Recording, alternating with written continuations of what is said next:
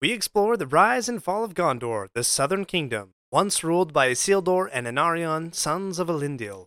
We'll track the line of kings from beginning to end, explore the ruling steward's attempts to repel Mordor, and a stranger who comes by way of Rohan to lead Gondor's armies.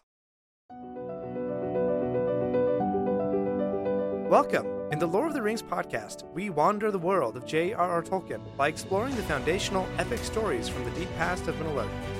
If you enjoyed Tolkien's books, or maybe Peter Jackson's movies, or perhaps you're excited for Amazon Studios' new series, The Rings of Power, and you want to dive deeper into the rich world of Middle Earth, then listen and subscribe. Mae govannen, fellow wanderers.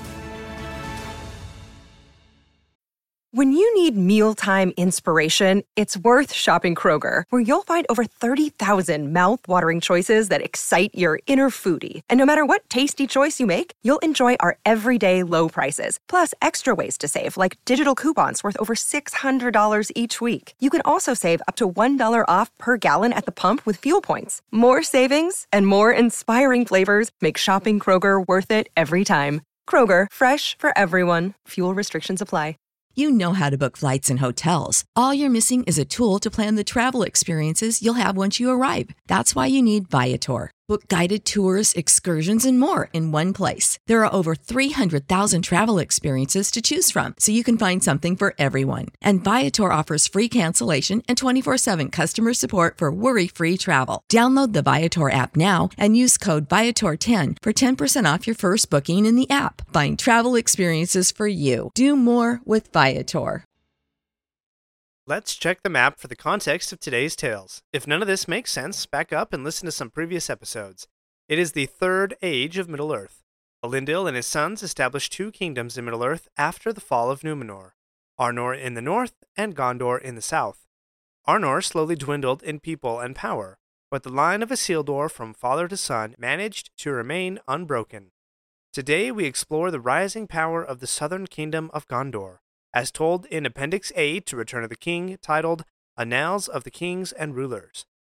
Two main phases mark the major periods for Gondor. First, the rule of the kings, as they were descended from Elendil's son Anarion. This period is by far the longest, lasting about 2,000 years, and ends with the last king, Earnur. But that would eventually lead to the second major phase of Gondor, the period of the ruling stewards, which lasted for about 1,000 years, the last principal steward was Denethor, with whom you are likely familiar. This period ended with the crowning of Aragorn Elessar, who reunited the kingdoms. In total, there were 31 kings in Gondor. Elendil's son Anarion was crushed in the battle with Barad-dûr in which Sauron was overthrown, and Elendil was slain. So Isildur took up the kingship for the northern realm and left the ruling of the southern realm to his nephew, Meneldil, son of Anarion. In the time of the seventh king, Gondor was attacked by, quote, wild men out of the east. In the ensuing battles, Gondor expanded its eastern borders. In the time of the twelfth king, Gondor started to bolster its navy and expanded its power west and south along the coasts, even taking the city of Umbar for a while. At the height of its power, Gondor laid claim to the lands as far as the southern tips of Mirkwood Forest, east to the Sea of Rhûn, and south to Umbar. The kingdom of Harad in the south paid homage to Gondor. But, quote, Mordor was desolate, but was watched over by great fortresses that guarded the passes. To illustrate this point, that Mordor was watched over by great fortresses, there is a great passage in the chapter called The Tower of Cirith Ungol in Return of the King. Frodo has been captured by the orcs, and Sam is trying to find him. Quote, As he gazed at it, suddenly Sam understood, almost with a shock, that this stronghold had been built not to keep enemies out of Mordor, but to keep them in. It was indeed one of the works of Gondor long ago, an eastern outpost of the defenses of Ithilien, made when, after the last alliance, men of Westernesse kept watch on the evil land of Sauron where his creatures still lurked. In time, the king started, quote, to love ease and did nothing to maintain the power that they had inherited. It was at this time that the jeweled crown of Gondor was created. At first, the crown had been a plain helm, which was believed to be the helm that Isildur wore in battle. Quote, but in the days of Atanatar Alcarin, this was replaced by the jeweled helm that was used in the crowning of Aragorn. Here is the description of the crown from Return of the King. Quote, it was shaped like the helms of the guards of the citadel, save that it was loftier. And it was all white, and the wings at either side were wrought of pearl and silver in the likeness of the wings of a sea bird, for it was the emblem of kings who came over the sea. And seven gems of adamant were set in the circlet, and upon its summit was set a single jewel, the light of which went up like a flame. With this love of ease, quote, the watch upon Mordor was neglected, and, quote, the waning of Gondor had already begun. The neglect on the watch of Mordor is demonstrated well in that passage about Sam in the tower that I referenced earlier. Quote, Here too the vigilance had failed, and treachery had yielded up the tower to the Lord of the Ringwraiths, and now for long years it had been held by evil things. In the north, Gondor had adopted the realm of Rhovanion. This is the land around the forest of Mirkwood. The men who lived there, quote, had increased greatly in the peace brought by the power of Gondor. The kings showed them favor, since they were of nearest in kin of lesser men to the Dunedain, being for the most part descendants of those peoples from whom the Edain of old had come. These men proved to be a great defense against the wild men of the east. One king pushed back the men of the east from the borders of Gondor, and on his return he fortified the river Anduin, quote, and forbade any stranger to pass down the river beyond the Emyn Muil. The Emyn Muil is the rock labyrinth that Frodo and Sam attempt to pass through, and meet and tame the creature Gollum. The same king also, quote, built the pillars of the Argonath at the entrance to Nen Hithoel, even casual observers are familiar with the Argonath. These gigantic statues were carved in the likeness of Isildur and Anarion, sons of Elendil, and joint rulers of the southern kingdom. Quote, the left hand of each was raised palm outwards in gesture of warning. In each right hand there was an axe. Upon each head there was a crumbling helm and crown.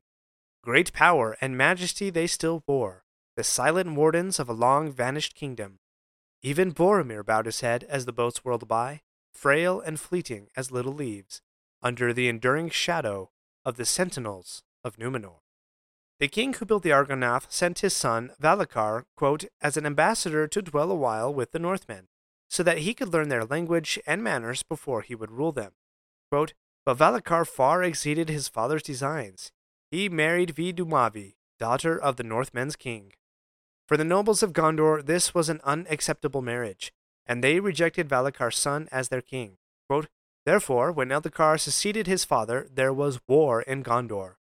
This period of fighting for the crown is called the Game of Thrones. I mean, the Kinstrife. There was battle in the capital city of Osgiliath, during which the Palantir that was stationed there had been lost. If you're keeping track from last episode, that's three of seven Palantiri that have been lost, so far all in water. Another nobleman, Castamir, had led the rebellion against the foreign born Eldacar, and after the king escaped to the north, claimed the throne of Gondor for himself.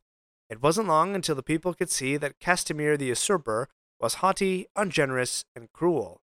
But in ten years' time, Eldacar had developed enough force to retake Gondor, pushing Castamir to take his fleet and escape south back to Umbar.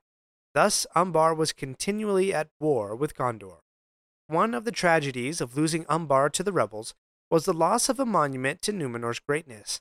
This monument had been built at Umbar in honor of the place where Ar-Pharazôn, last king of Numenor, had humbled Sauron. It was a white pillar, quote, crowned with a globe of crystal that took the rays of the sun and of the moon and shone like a bright star. This description reminds me of the Silmarils, which themselves contained the light of the two trees of Valinor. Eldacar took up rule in Gondor, but it was clear that the waning of the royal line continued. The kinstrife was the first great evil to fall on Gondor. The second was, quote, a deadly plague that came with dark winds out of the east. The king and all his children died, and great numbers of people. It would seem that Sauron was not above biological warfare. The king at this time was the 26th king named Telemnar. When he died, quote, the white tree of Minas Anor also withered and died. His nephew was able to find a sapling and replanted it, and ordered the king's house to be set up in Minas Anor. This white tree was a descendant of the white tree in Numenor. Miriel's father, Tar Palantir, you remember that old crazy guy in season 1 of Rings of Power, he had given a prophecy concerning Numenor's white tree that, quote, when the tree perished, then also would the line of kings come to its end. Aragorn even laments the withered tree. Quote, When shall I see a sign that it will ever be otherwise? When he was worried that Arwen won't ever come to Minas Tirith. For a few generations, the kings could do little but maintain their borders and slowly rebuild the population. Another great evil came to Gondor, quote, the invasion of the Wainriders, which sapped the waning strength of Gondor in wars that lasted for almost a hundred years. The Wainriders were an allied group of peoples who came from the east and fought in chariots. As if invasion wasn't bad enough, quote, at this time it is thought that the Ringwraiths re entered Mordor. Gondor was able to push the Wainriders back into the east, and it was at this time that emissaries from the northern kingdom of Arnor came to Gondor. Quote, For at last they perceived that some single power and will was directing the assault from many quarters upon the survivors of Numenor. Among these northern ambassadors was none other than Arvedui, now a prince. We covered Arvedui in the previous episode. He was the last king of Arnor who fled to the far cold north, and his ship was crushed by the ice. However, after some time, Arvedui also claimed the crown of Gondor, even though he himself was of the northern line of Isildur. His main claim was that even though Isildur had taken the kingship of the north and left the ruling of Gondor to his nephew, quote, he did not relinquish his royalty in Gondor, nor intend that the realm of Elendil should be divided forever. A steward of Gondor, Pelendur, was chief against this claim and urged the people of Gondor instead to choose Eärnil, a successful military commander who was also of the royal house. Arvedui could not press his claim further, as the Witch King of Angmar was renewing his assault on Arthedain in the north. Eärnil was wise, and when he received the crown, he sent messengers to Arvedui, saying that he recognized the high lineage in Arnor, and, quote, I will send to your aid when you have need, so far as I am able. But this aid was slow coming, for Eärnil had his own problems to deal with. When he had heard of Arvedui's plight in the north, he sent forth a great fleet and as many forces as he could spare. But as you know from last week's episode, it was too late. However, Círdan the shipwright saw an opportunity. With the great forces from Gondor, the elves could drive back Angmar and overthrow the Witch King. They gathered their forces and marched on the Witch King as he sat in the former capital of Arnor. There was a great battle, and the forces of Angmar were routed and began to retreat. The Witch King fled, trying to reach the safety of his own realm, but the cavalry of Gondor overtook him and cut off his escape. And an elven army from Rivendell, led by the great Glorfindel, had also arrived. The Witch King, quote, singled out the captain of Gondor for the fullness of his hatred. This captain was the king's son, Eärnur. Eärnur accepted the Witch King's challenge, but his horse spooked and bore him away from the battle. Quote, then the Witch King laughed, and none that heard it ever forgot the horror of that cry. But Glorfindel rode up then on his white horse, and in the midst of his laughter the Witch King turned to flight. So, side story here who is Glorfindel? If you've only seen the movies, you're missing out on this great character. Glorfindel is a powerful elf lord in the house of Elrond, but he was also a lord in Gondolin in the First Age, before its fall, who single handedly fought and defeated a Balrog while defending the escape of Gondolin's refugees, including Elrond's father. Glorfindel had been reincarnated at some point, and he is introduced in the books as the elf who finds Aragorn and takes Frodo to Rivendell after Frodo had been stabbed by the Morgul blade. He's powerful only as an ancient elf lord can be. What's more, he has advice for Eärnur and a prophecy to make. When Eärnur of Gondor finally mastered his horse, he made to pursue the Witch King for his humiliation. Glorfindel forbade Eärnur from the pursuit, saying, quote, He will not return to this land. Far off yet is his doom, and not by the hand of man will he fall. Does that prophecy bring any great scenes from the movies to mind? I'm thinking of Return of the King, when the king of the Nazgul has knocked down King Theoden, and Eowyn defends her king. The Nazgul says, You fool, no man can kill me. To which Eowyn replies, I am no man, and stabs him in the face. It's definitely a top 10 favorite scene for me. Anyway, that prophecy was given by Glorfindel during the Third Age after the battle in the north, where the elves and the men of Gondor drove back and shattered the kingdom of Angmar. But we're not done yet with Eärnur and the Witch King, because their rivalry will lead to the ending of the line of kings, and place the responsibility for ruling Gondor on the line of stewards. We're not done yet. If you like this episode, please leave a review and share with your friends. And remember to subscribe if you haven't already. We'll be right back. What's the easiest choice you can make? Window instead of middle seat? Picking a vendor who sends a great gift basket? Outsourcing business tasks you hate? What about selling with Shopify? Whether you're selling a little or a lot, Shopify helps you do your thing, however you cha-ching. Shopify is the global commerce platform that helps you sell at every stage of your business. From the launch your online shop stage to the first real life store stage, all the way to the did we just hit a million orders stage. Shopify's there to help you grow. Whether you're selling scented soap or offering outdoor outfits, Shopify helps you sell. Wherever and whatever you're selling, Shopify's got you covered. Sign up for a $1 per month trial period at shopify.com slash try. Go to shopify.com slash try now to grow your business, no matter what stage you're in. Shopify.com slash try. Earnur became king in 2043 of the Third Age. The king of Minas Morgul, quote, challenged him to single combat, taunting him that he had not dared to stand before him in the battle in the north. The steward Mardil was able to restrain King Earnur for a time, but seven years later the king of Minas Morgul renewed the challenge. He rode with a few knights to the gate of Minas Morgul, the very gate that Frodo would be inexplicably drawn to with the One Ring roughly a thousand years later. However, quote, none of that writing were ever heard of again. The people of Gondor believed that Earnur was tricked and tortured. Quote, but since there were no witnesses of his death, Mardil the Good Steward ruled Gondor in his name. Earnur had no children, and the descendants of the line of kings had dwindled, and no one in Gondor wanted to repeat the kin strife, so no one came forward to reclaim the crown. Quote, Therefore, though the years lengthened, the steward continued to rule Gondor, and the crown of Elendil lay in the lap of King Eärnil in the houses of the dead, where Earnur had left it. One quick reference here. If we fast forward to the crowning of Aragorn, it was Faramir who went into the tombs and retrieved the crown. He said, I have today brought hither from Rath Dínen the crown of Earnur the last king, whose days passed to the time of our long fathers of old. Thus began the second major phase of Gondor's history, that of the ruling stewards. The stewards were descended from a noble Númenórean. The office became hereditary, with, quote, each new steward taking office with the oath to hold the rod and rule in the name of the king until he shall return.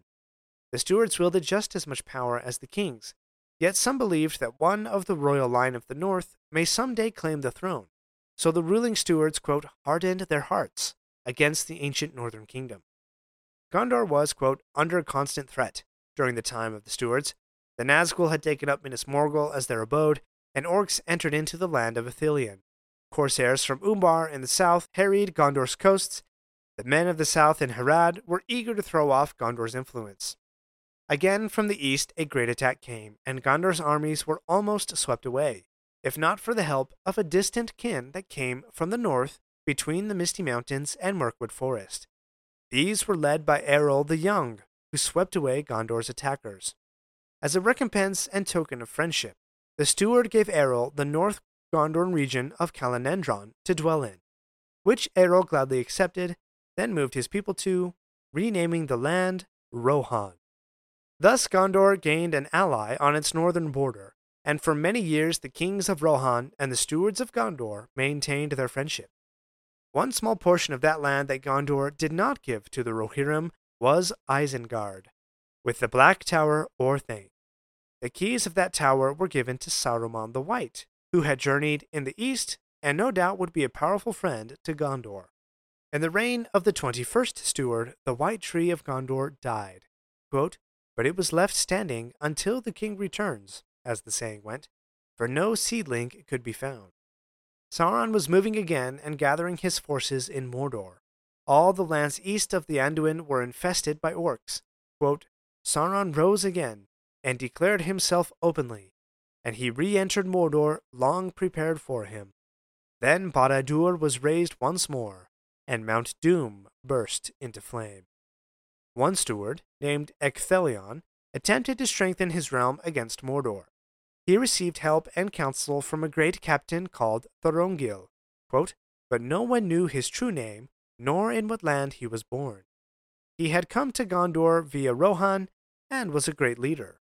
Thorongil convinced Ecthelion the steward to allow him to take a force and put down the threat from Umbar. There, Thorongil overthrew the corsairs, even throwing their captain into the dark waters himself.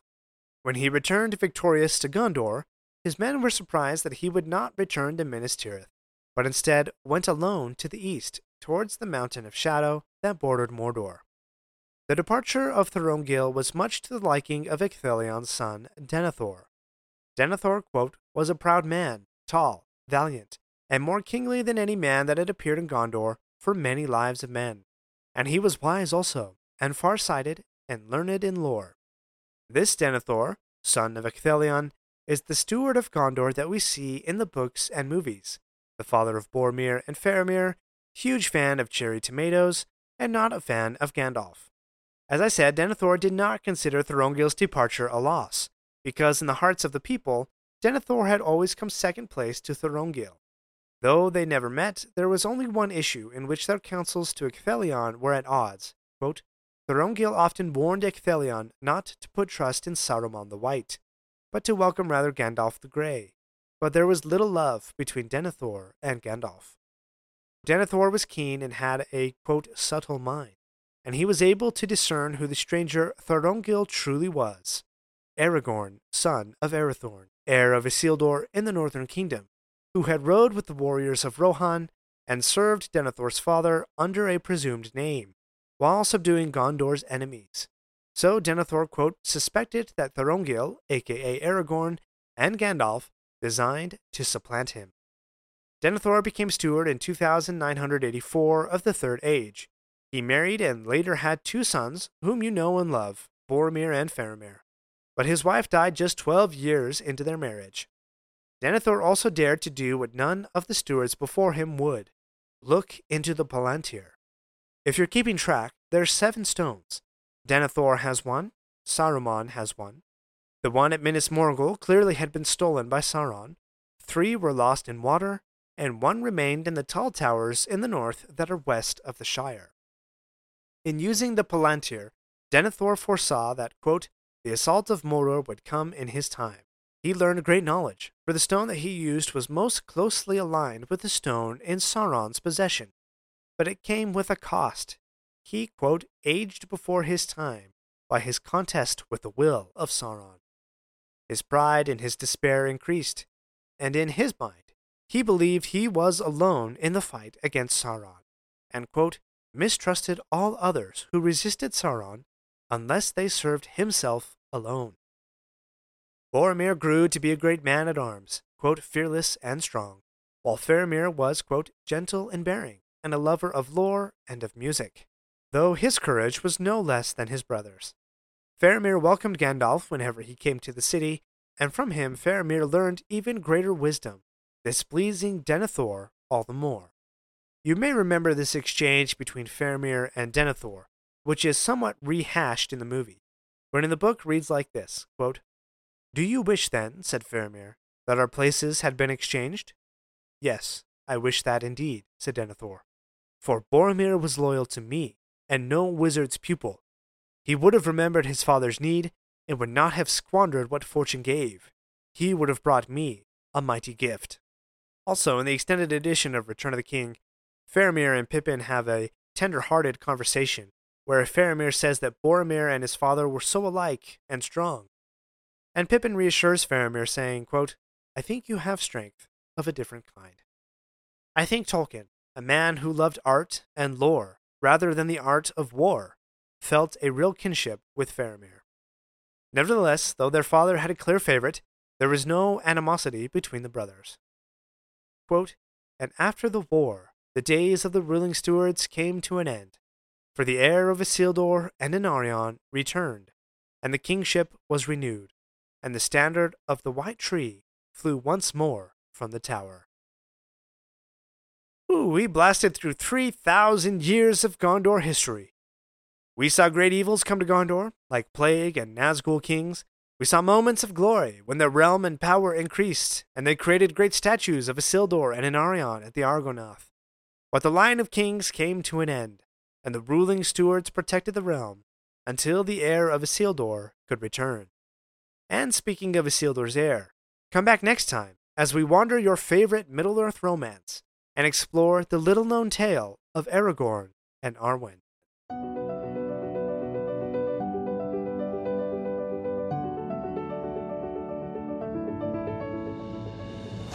My friends, if you enjoyed this episode, let me know by subscribing, leaving a review, and sharing with your friends. Follow me on Facebook or Instagram at Lore of the Rings Podcast. For feedback on the show, please email me using the link in the show notes. Until next Thursday, remember, not all those who wander are lost.